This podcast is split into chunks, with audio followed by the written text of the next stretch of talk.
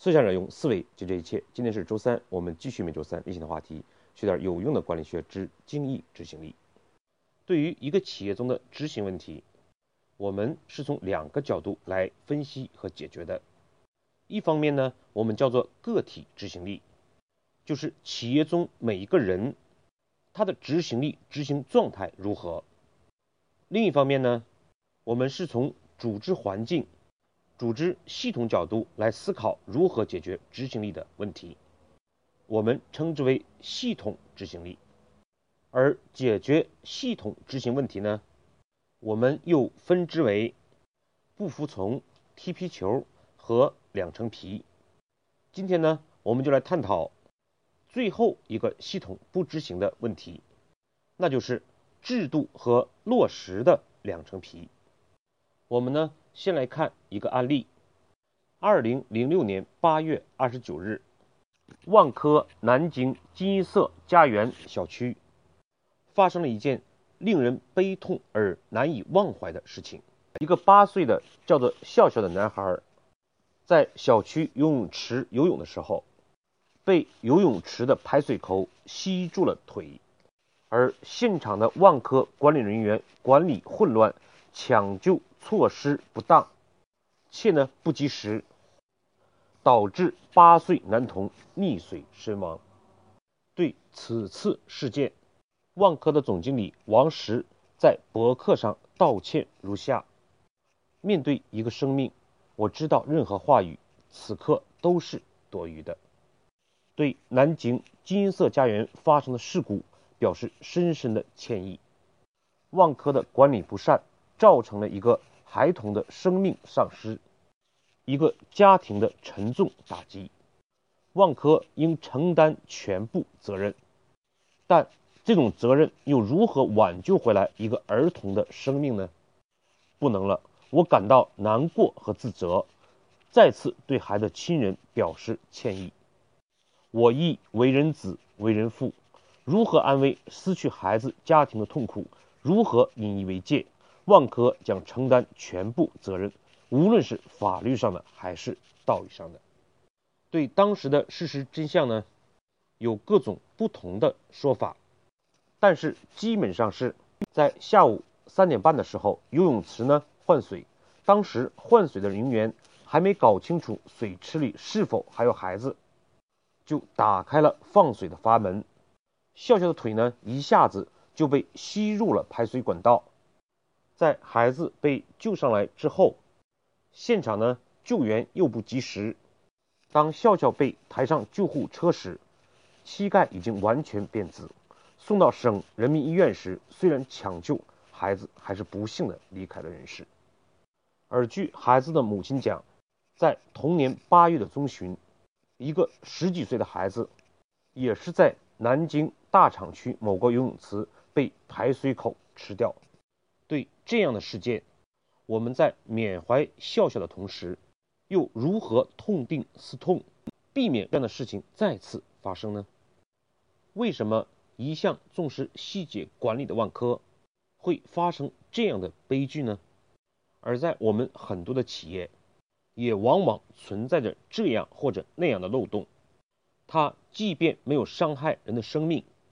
事实上却对企业的生存发展暗藏着巨大的危机。几乎每个企业都存在着类似于排水口这样的危机危险，我们如何从制度上、机制上来避免其再次发生呢？虽然呢，我们没有南京万科关于游泳池的管理制度，但是我们也相信，在制度层面，万科应该有相应的细节管理。那么，问题就在于制度和执行两层皮。很多企业都是制度很多，落实太差。发现了问题之后呢，也往往是从人治的角度去解决一时的表象问题，或者甚至再建立一个新的制度。中国企业的制度化在多数的情况下呈现为不停的去制定制度、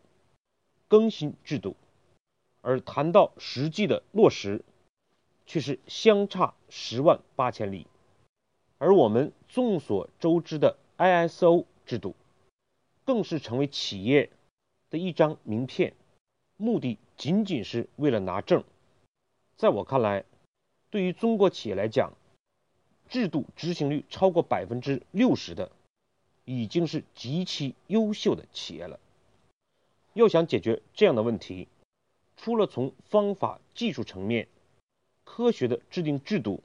落实制度外，非常重要的一点是，我们需要改变人治式的思考，而懂得去制度化的思考。这有什么不同呢？就拿我们今天上面讲到的案例，通常一个事故或者一个问题发生了，我们思考的入口、解决问题的方式是什么样的呢？首先呢，无疑是老板感到愤怒和震惊，于是呢，必然就会去批评、责骂相应的责任人，而这个责任人呢，又会继续的批评和责骂更下一级的相关人员，同时相关的人员必然要面对处罚甚至辞退的后果。当然，优秀一点的企业可能会想到制定一些制度来避免类似事情的发生。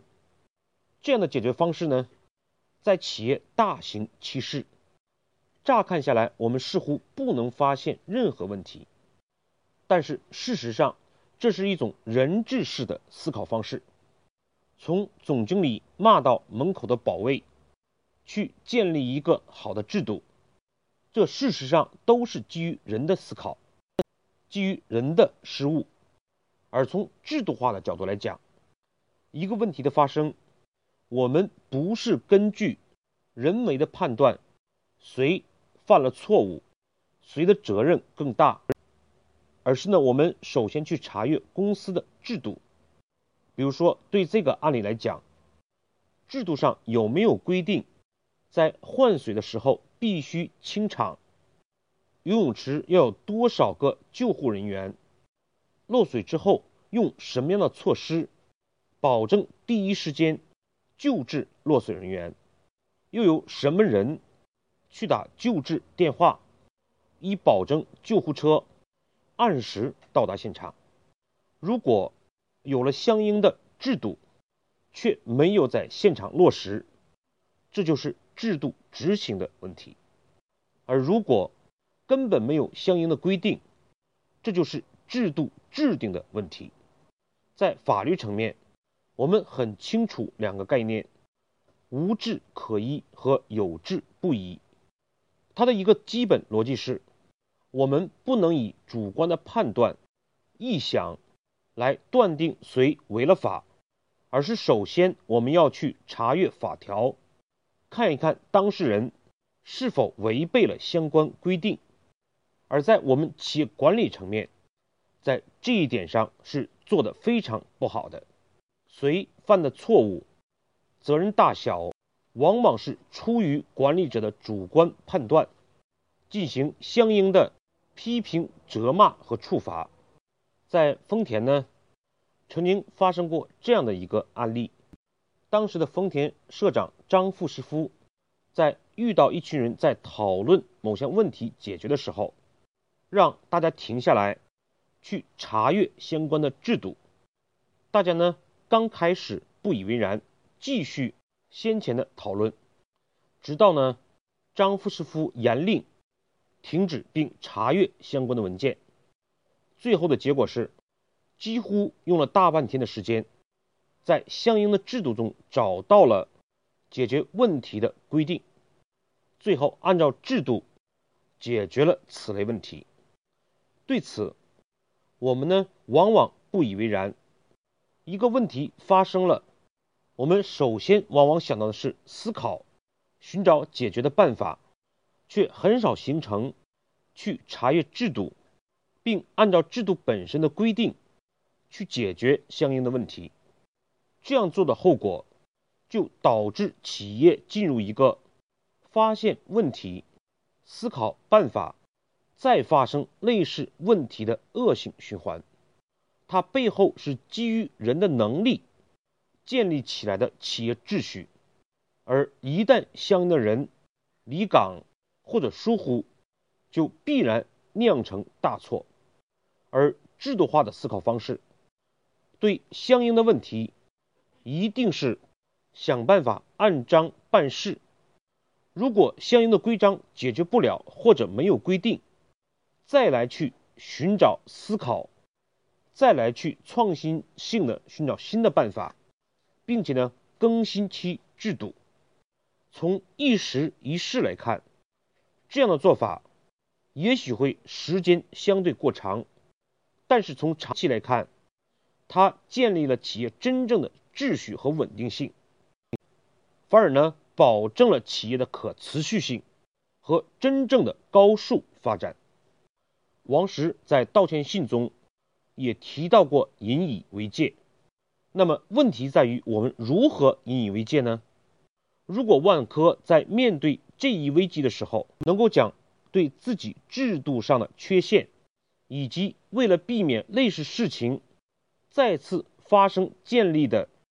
有效的制度，公之于众，让更多的企业从制度的角度学习万科的教训和经验，那么我想万科在这件事情上会赢得更多社会公众的支持和赞许。因此呢，我们通常讲制度和落实两层皮，这固然呢需要我们通过建立机制来解决，但是我们首先要解决的是公司的老板高层是否有制度化方式的思考，在面临问题的时候，首先去查阅制度，按规章解决问题，而不是按照自己的理解随意的批评、责骂和惩罚。这就如同一个国家大谈法治，但是如果在法庭之上却任由律师信口雌黄，看谁讲的有道理谁就胜诉的话，那么法治自然是一纸空文。总经理和高层没有这样制度化的思考，企业的制度化体系也就很难建立起来。好，我们对今天内容做一个回顾。第一，每一个企业都存在着这样的排水口式的漏洞和危机。如果我们基于人的能力而非机制来防止的话，那么问题迟早会发生。第二，企业制度和执行两层皮的。第二，要想解决企业制度和执行两层皮的事情，首先需要高层反思自己在遇到问题时是制度化的思考还是人治式的思考。第三，法治式的思考方式就是发现问题，查阅规章，如果有相应的条款，那么就是按章办事，如果没有或者无效，再去寻找其他的解决办法，